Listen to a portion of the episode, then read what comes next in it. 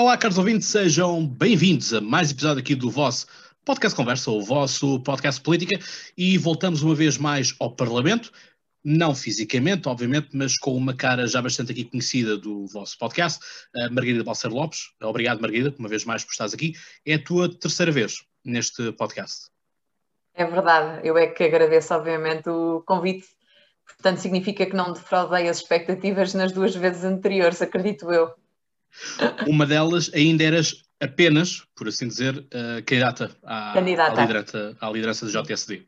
Uh, e depois vieste uma, uma segunda vez. No final a, do mandato. A, exatamente, a propósito das limitações de mandatos de mandato. uh, dentro do, do PSD. Ora bem, uh, estamos hoje então aqui para falar do famoso PRR, o Plano de Resiliência e Plano de Reforma e Resiliência, ou chamada Bazuca, que, enfim, já tenho vindo a dizer muitas vezes em diretos ou até mesmo de vez em quando no, no, Diário do Distrito ou até mesmo em alguns episódios, que de bazuca começa quase a parecer uma fisga, no sentido de que já não tem aquele impacto brutal que estávamos à espera que assim o fosse. Um, e portanto, estou nesta ronda com alguns partidos, uh, pelo menos aqueles que aceitaram o, o, convite para cá, para cá estar também, e portanto a Margarida foi logo das primeiras também uh, a aceitar, portanto abre também esta, esta ronda pelo, pelos partidos uh, para perceber quais é são as opiniões dos partidos. Não que aquilo que vais dizer vincule estritamente aquilo que, que é a opinião do, do PSD, mas uh, obviamente é a tua, a tua opinião, sendo que, como não, a menos que sejas um Ascenso Simões, uh, vais, vais de linha, vais de linha com, com aquilo que o PSD diz, isto porque obviamente o Ascenso Simões tem personalidade muito própria dentro do, do Partido Socialista. Portanto, fica aqui apenas este, esta parte. Uh, Margarida, como é que tu e o PSD, de uma forma geral, veem esta, um, este plano? Olha, claro, este, este plano pode, pode ou podia, não sei qual é o tempo verbal adequado, assumir uma, um papel uh, essencial uh, para ajudar a resolver vários problemas estruturais do país. Portugal é um país com imensas potencialidades, mas uh, tem, e a história infelizmente tem demonstrado, tem vários problemas de natureza, eh, de natureza social, de natureza económica, eh, do ponto de vista até estrutural. Um país com muitas desigualdades, com muitas desigualdades sociais, com muitas desigualdades territoriais, e eu acho que este, que este uh, programa, que é suposto ter uma dimensão de recuperação e depois uma outra dimensão de resiliência, na realidade pode ser uma oportunidade perdida se Portugal não souber aproveitar. Em primeiro lugar, e antes de ir à substância, uh, o primeiro, vou fazer dois considerandos sobre uh, questões mais procedimentais. O primeiro esboço foi apresentado no dia 15 de outubro e nós uh, temos, no dia 15 de outubro de 2020, e nós temos o início da discussão uh, pública, da consulta pública, em meio de fevereiro de 2021. Exato. Uma consulta pública de 15 dias. Eu tenho alguma dificuldade em compreender um, esta circunstância, tanto mais que não houve grandes diferenças entre aquilo que foi a, o ponto de partida da discussão em outubro para aquilo que foi o documento que acabou para, por ir para a consulta pública. E, portanto, uh, tenho alguma dificuldade que se queira verdadeiramente ouvir a sociedade civil dando 15 dias. Uhum.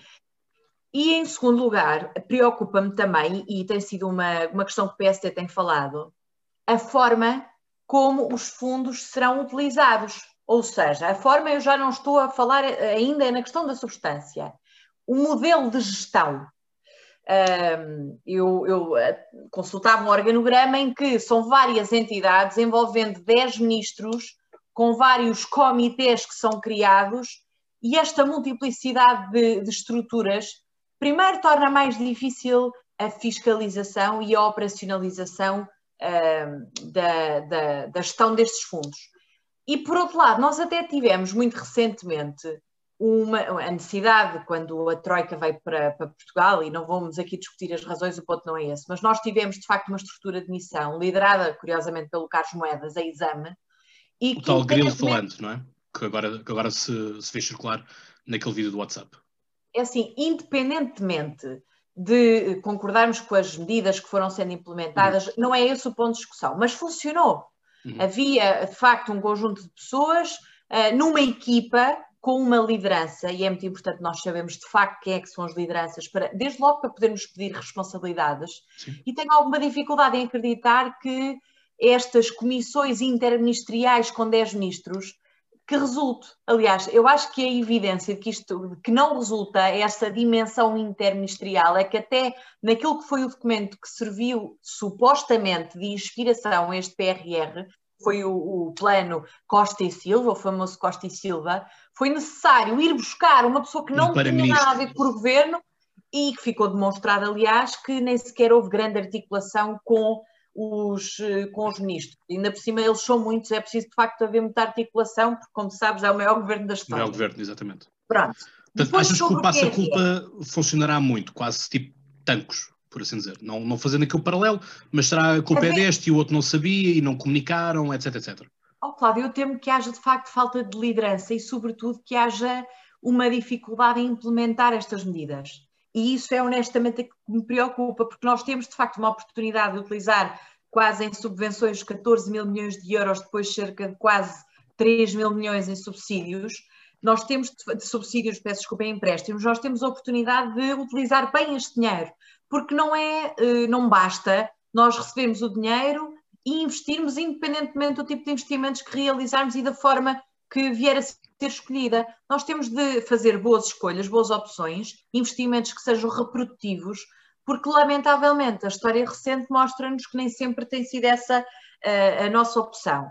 Dito isto, o que é que, do ponto de vista da substância, me preocupa? Em primeiro lugar, que não haja uma estratégia, ou seja, eu sei que o PRR, eh, até do, mas isto, enfim, é uma declinação uh, da União Europeia, tem uma dimensão de resiliência, tem uma dimensão de transição digital e, e, e transição uh, ambiental e todas as questões ligadas às alterações climáticas, mas depois eu não sei verdadeiramente qual é que é o móvel de todo este documento, qual é que é a estratégia, qual é que é o objetivo. Portanto, este é, é, é, na minha opinião, o primeiro problema. Em segundo lugar, nós temos, até porque o semestre europeu tem esse diagnóstico também feito, e supostamente este documento devia estar de acordo com aquelas que são as recomendações do semestre europeu, que existe desde 2010 e que visa exatamente a articulação de políticas de natureza económica e orçamental na União Europeia, nós temos os estrangulamentos da economia portuguesa identificados nós sabemos que temos um problema de, de desequilíbrio das, das, das, contas públicas, nomeadamente um, ehm, uma dívida pública muito, muito pesada e também uma dívida externa. Nós sabemos que temos uh, elevados custos de contexto para as empresas, sabemos que uh, eu estou a elencar alguma, alguns dos constrangimentos, dos estrangulamentos que o semestre europeu identifica. Temos uma elevada segmentação do mercado de trabalho, que nos tira competitividade. Enfim, nós temos um conjunto de diagnósticos já feitos pelo semestre europeu, é uma das balizas que podemos utilizar ou que devia ser utilizada. Mas depois olhamos para o documento e não há preocupação de alinhar quais é que são os estrangulamentos, quais é que são as soluções apresentadas. E isto é um problema, porque se nós não tivermos soluções para estes estrangulamentos que são de natureza estrutural, nós não vamos efetivamente um, aproveitar bem estes fundos. Depois há outro problema, enfim, há mil problemas, estou a elencar apenas nesta intervenção inicial alguns deles. Nós não avaliamos as políticas públicas. E isto, atenção, isto é transversal, não é só aplicável a este, a este governo, que é, nós tomamos uma opção, não é? De, política, de políticas públicas, e nós não temos o cuidado de fazer a avaliação do impacto e só depois dessa avaliação estar feita é que devemos ponderar se continuamos e aprofundamos esta, este caminho ou se mudamos. Isto não acontece em Portugal. E a área que é sintomática disto é a educação. Um, e nós olhamos para o plano e vemos uma das, uma das medidas que vem lá destacada é a questão da aposta nos conteúdos digitais, um, na pedagogia, na formação da literacia digital de professores, alunos, etc. E eu revejo-me 100% nisto, 100%. Mas é preciso lá chegar, não é? É preciso lá chegar. E eu pergunto assim, Cláudio, nós nos últimos cinco anos, a grande aposta na educação foi a entrega de manuais escolares gratuitos, reutilizáveis e em papel. Nota, eu não sou propriamente um gênio e há dois anos e meio, há três, quando candidatei à Jota, uma das minhas principais propostas eram os manuais escolares digitais, exatamente Lembro. numa lógica de escola do futuro. Foi preciso nós demorarmos, eh, ou seja, eu estou a falar há três anos, que foi uma proposta que nós apresentámos, mas há pessoas a falar há mais tempo do que nós. E eu pergunto, foi preciso a pandemia para mostrar, para demonstrar que nós não estávamos a apostar no cavalo certo, que estávamos a apostar no cavalo errado, que devíamos de facto ter preparado as escolas para esta transição digital e que não, não, não preparámos. O nosso parque uh, tecnológico nas escolas, parque informático, há mais de 10 anos que não tinha qualquer investimento. Eu acho muito bem que uh, uma das preocupações seja o investimento nessa área. Eu acho é que não há aqui um fio condutor, não há uma coerência. E isto obviamente, que, isto obviamente que me preocupa. Um, e estas são as notas iniciais, eu já estou a falar há muito tempo, faz sentido sim. é que tu eventualmente me faças perguntas também. Portanto, sim, portanto isto, sim, portanto isto quase permite-me esta, esta provocação sem, sem qualquer tipo de maldade, é sim. quase o estilo volta Sócrates, estás perdoado, não é?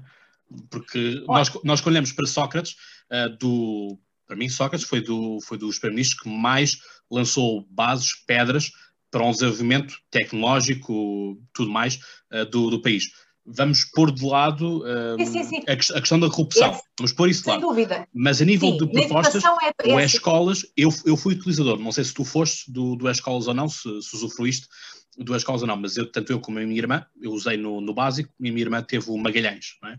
Mas quer dizer, uhum. aí houve uma real propósito e isso foi uma ideia revolucionária, porque os primeiros computadores que alguém teve em Portugal, em muitos alunos, uh, e, e, as bandas largas uh, ainda são o tempo da canguru, não é? E portanto há isso, uh, há esse legado é também. E, e, quando, aposta... e, quando, e quando, quando António Costa e o, e o, Ministro da Educação vieram, vieram falar disto, da questão de dar, de que todos os alunos tenham um computador e que no próximo ano letivo, portanto isto em 2020, que no próximo ano letivo, portanto 2020, 2021, todos tivessem computador, eu fiz um post onde nessa imagem estava Mário Lino, o José Sócrates e o Hugo Chávez com o Magalhães, não é? Porque isto eh, chinetas tocaram-me logo nisso. É verdade, é, foi uma boa aposta.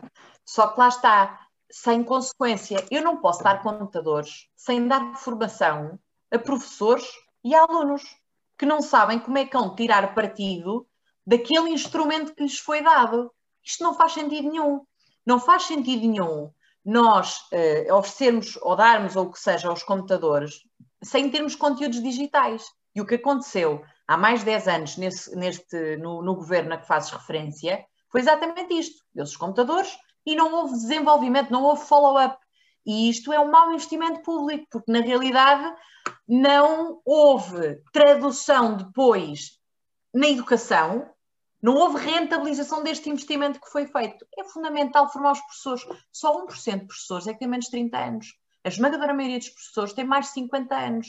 Nós temos de investir neles. Nós temos de fazer com que olhem para estas novas tecnologias e consigam perceber de que forma é que tiram partido delas.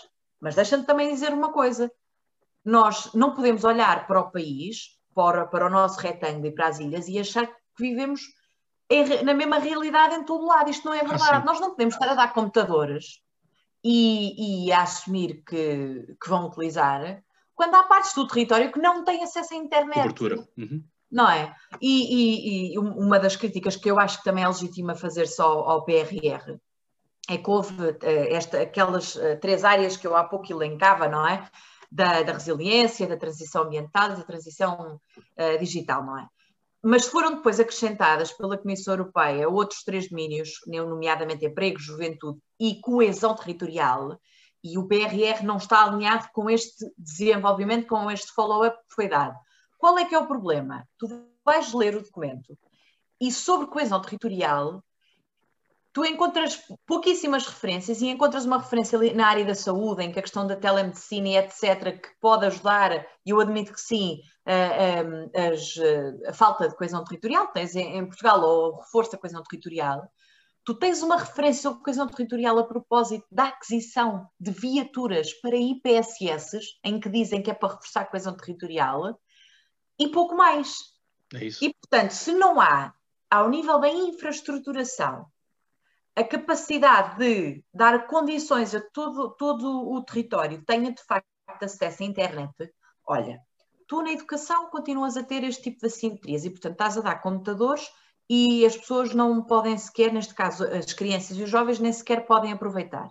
E depois há outra dimensão, como é que tu queres levar empresas para o, para o interior do país e, e, temos esta necessidade, porque, porque, infelizmente o país está inclinado para o mar, Sim. pela litoralização que, que nos últimos anos é, que temos assistido, como é que tu consegues levar pessoas para o interior, empresas, ou até dizer que o teletrabalho pode ser uma oportunidade, como eu acho que pode ser em numa, numa certa dimensão, se não há acesso à internet nestas partes do território.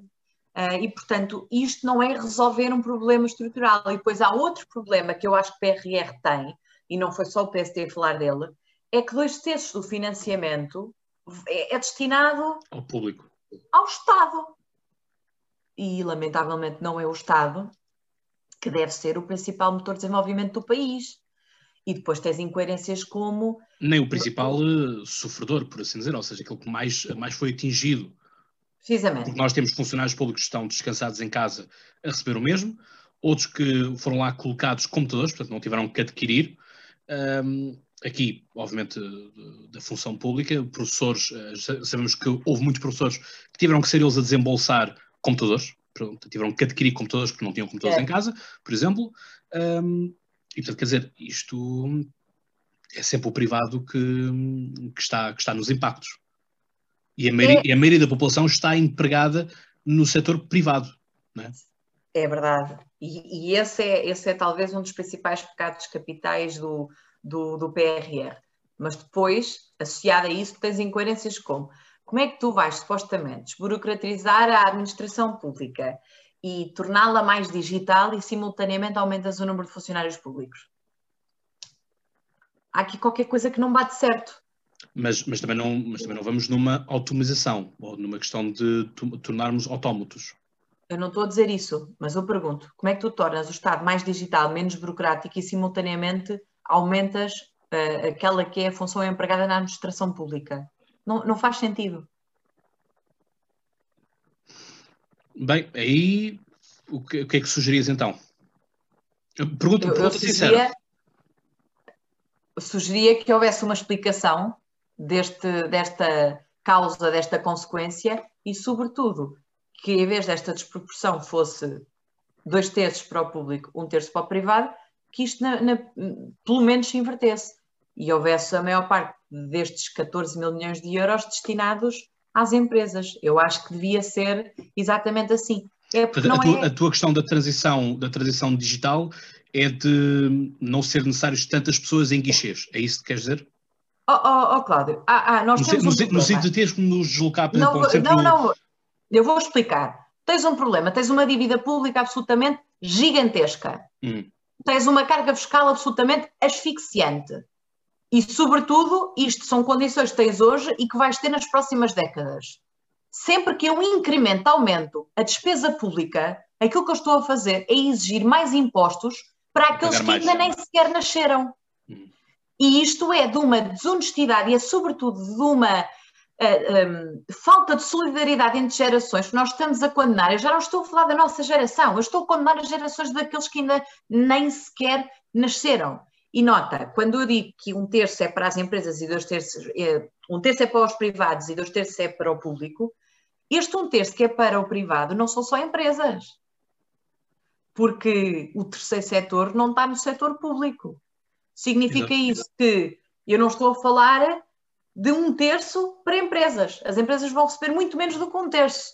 E isto não faz sentido nenhum infelizmente, não faz sentido. E, portanto, é, esta é uma das críticas que também pode ser feita ao PRA.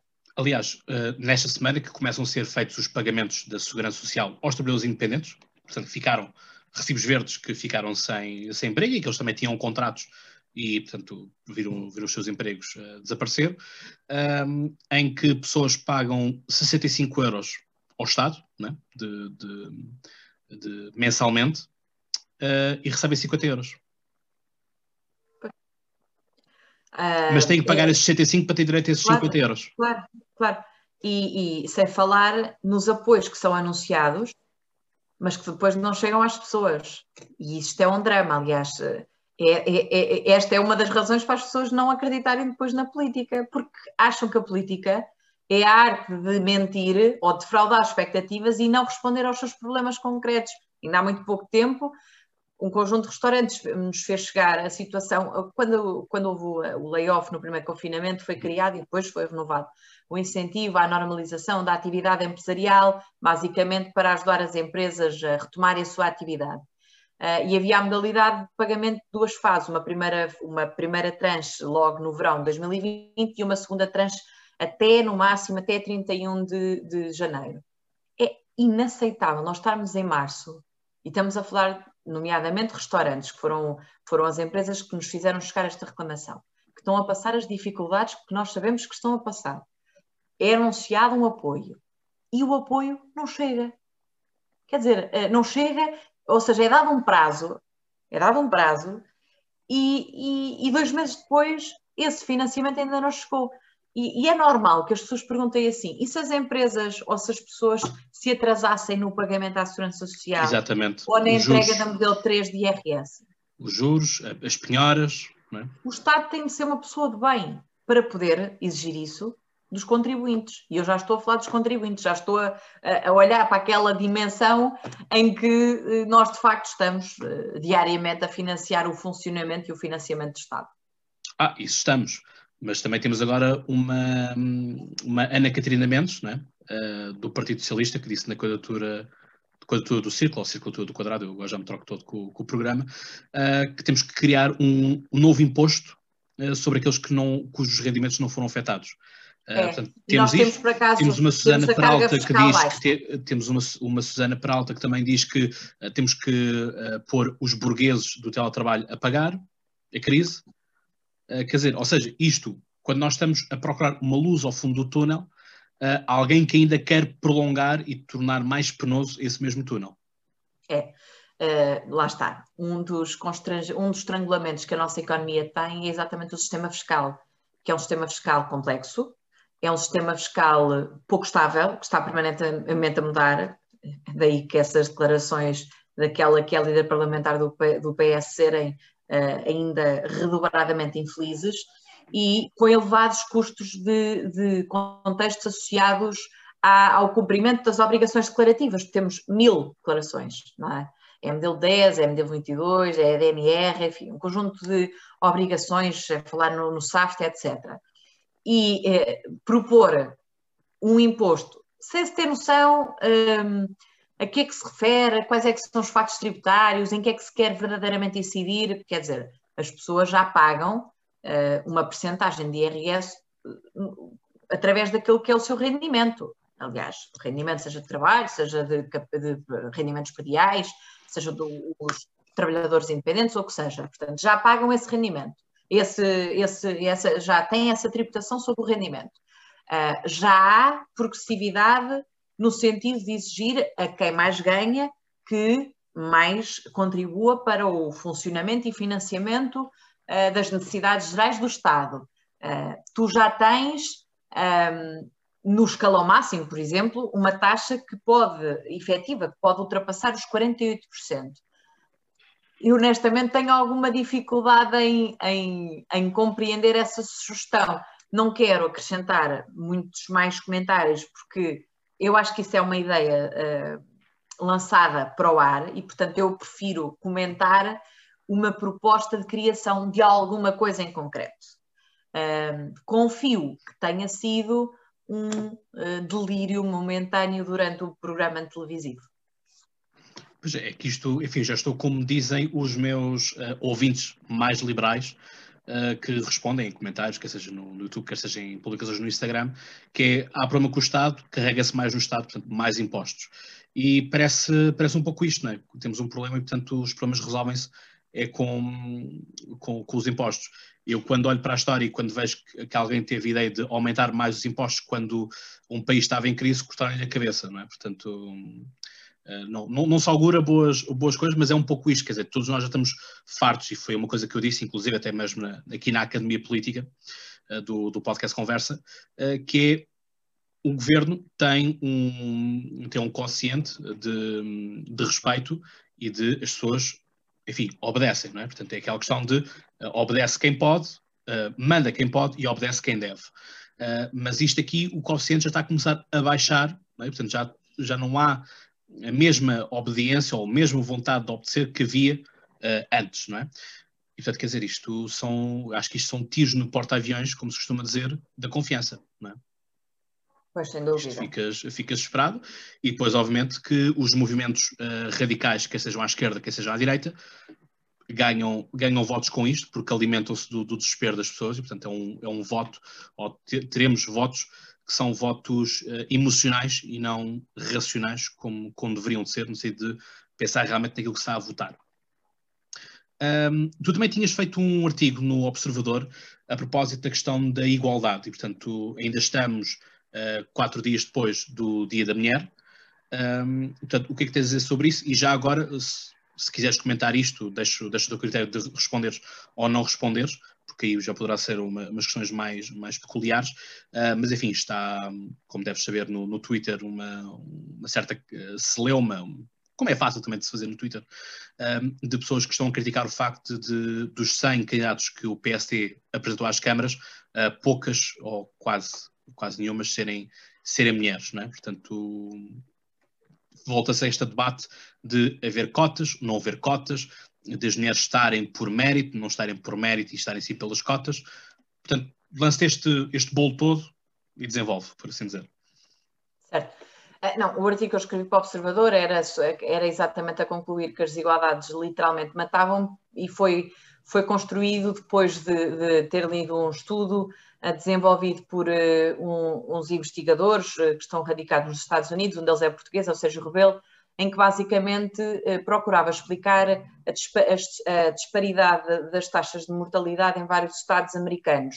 E basicamente a conclusão a que chegaram foi que as desigualdades de rendimentos anteriores à pandemia contribuíram para que isso acontecesse, para que as taxas de mortalidade fossem mais elevadas junto dos mais vulneráveis por, desde logo por uma razão que tem a ver com um, o tipo de profissão um, que estas pessoas tinham e, e são profissões uh, mais, ou seja, estas pessoas foram economicamente mais penalizadas porque trabalhavam em setores, basta olhar, por exemplo, para Portugal, da restauração, da hotelaria, setores altamente uh, penalizados pela pandemia, uh, e eram pessoas que um, por exemplo, continuavam a usar transportes públicos e nós tivemos em Portugal, é muito fácil também analisar, apesar do Ministro Pedro Nuno ter dito que não havia Covid nos transportes públicos, certamente o resto da população portuguesa percebeu que aquilo não fazia muito sentido.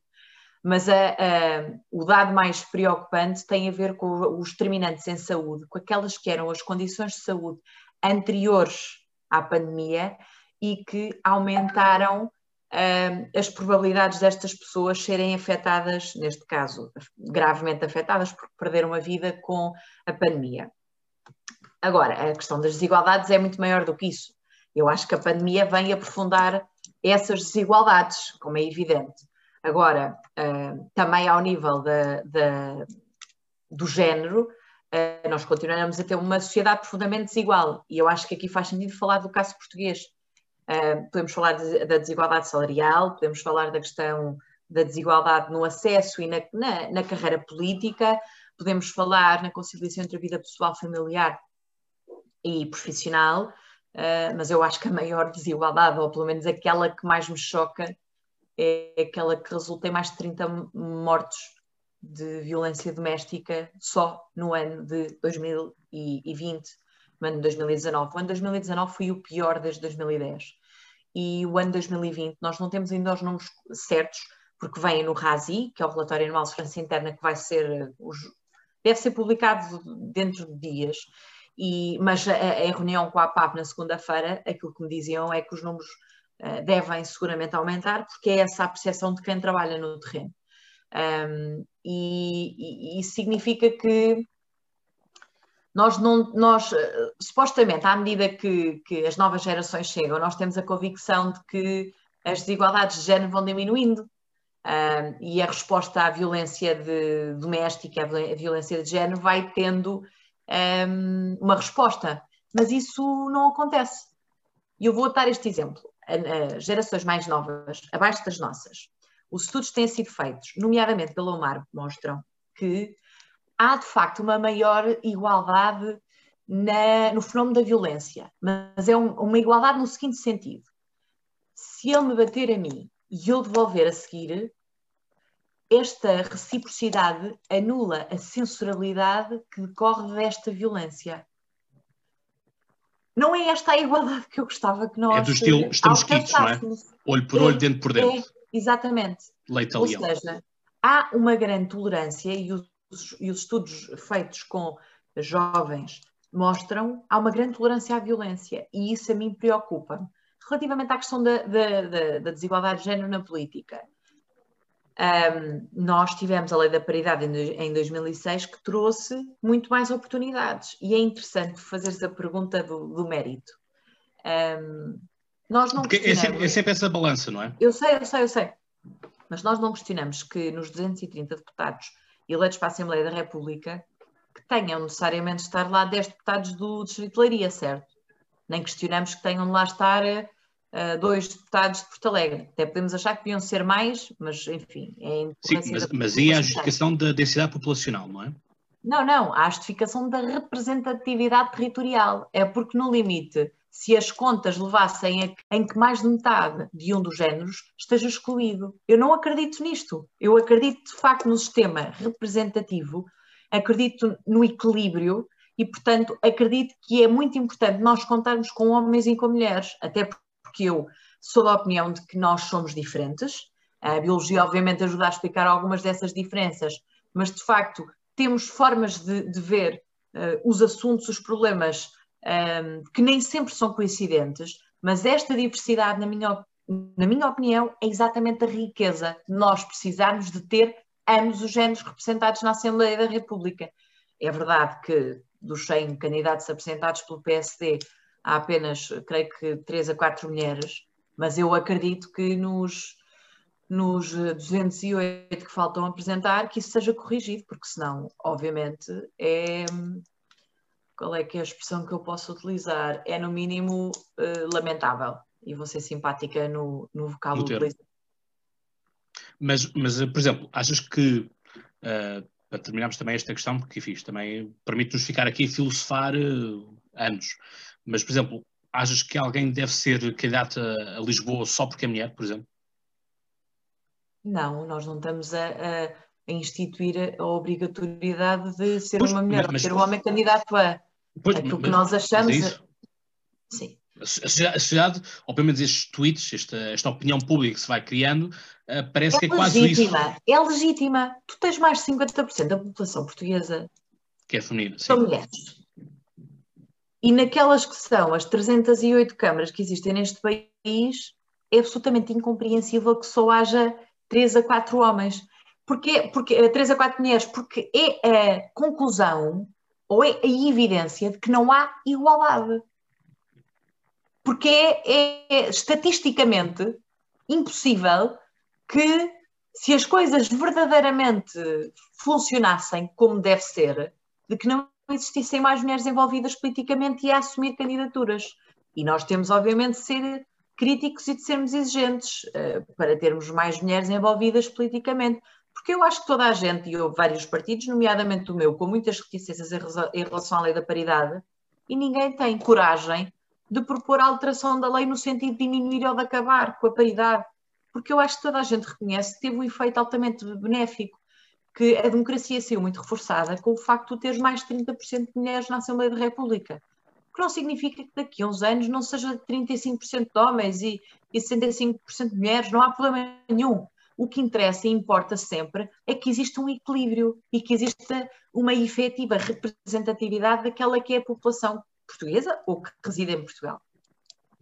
Eu, eu sou sincero, gostava de uh, questão honesta e, portanto, sem qualquer tipo de, de resteira, naquilo que eu vou dizer, mas gostava honestamente de ver uh, as percentagens uh, de militantes no, nos partidos. Necessito saber, uh, do ponto de vista estatístico, qual é que é o equilíbrio. Eu não tenho os números, não tenho os números recentes, mas já houve. Mas, eu, mas digo para ver neles todos, entendes? Não é apenas aqui o PSD, ah, temos todos. Mas temos no PSD todos. vais encontrar, se fizeres uma pesquisa pela, na internet, vais encontrar é, é, é, é muito paritário. E, e, esse é outro aspecto interessante, que é muito paritário o número de, de, de militantes, mas depois, à medida que tu vais subindo na estrutura, há uma espécie de pirâmide. Um finalamento. Tu tens as mulheres lá em, lá em baixo e, e, parece que também na política continuam a existir os chamados uh, tetos de, de, vidro, não é? Sim. Eu, por exemplo, para terminarmos também isto, uh, eu, por exemplo, sempre fui muito crítico das estruturas das mulheres socialistas, das mulheres sociais-democratas, pela questão, pela questão do seguinte, parece que é quase o estilo, queres ser secretário-geral? Não, não vais ser secretário-geral ou presidente do partido, vais ser líder das mulheres, portanto jogas ali na, na Liga B. Esta sempre foi concordo, a postura que eu tive, concordo. entendes? É, eu concordo inteiramente contigo. Acho que é uma menorização do papel das mulheres, a institucionalização deste tipo de estruturas altamente segmentadas e honestamente aquilo que eu queria era que as mulheres pudessem também estar à mesa, eh, na mesa que, que toma essas opções e portanto sou muito mais favorável à ideia de cotas internas no, no, no, nos partidos como mecanismos de correção do que as estruturas autónomas que atiram as mulheres para, enfim, para outro, para outra sala é da discussão. É isso. É, é quase o estilo atirar um osso para durante aqueles dois ou quatro anos não nos, não nos eh, chatearem a cabeça, por, por assim dizer. Mas obrigado eh, também, Margarida, por este, por este momento também. Acho que é importante fazer este debate tranquilo, uh, sem mangas, uh, por assim dizer, uh, naquilo que é e que vai ser sempre uma questão latente, que é a questão da, da igualdade. considerações finais, mensagem final que queiras deixar?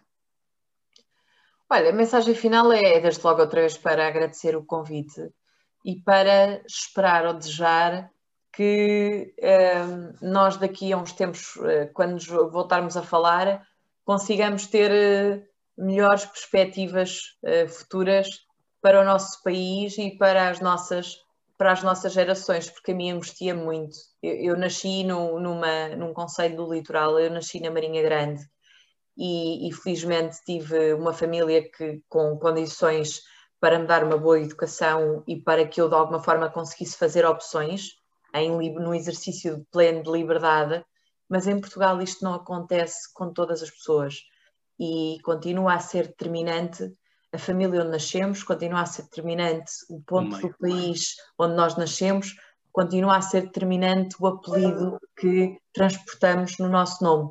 E isto é profundamente injusto, e é profundamente desigual e eu gostava muito que nós, na próxima conversa, seja lá ela quando for, que nós tivéssemos conseguido reduzir, nem que seja um bocadinho, destas desigualdades que eu acho que nos deviam tirar o sono a todos nós.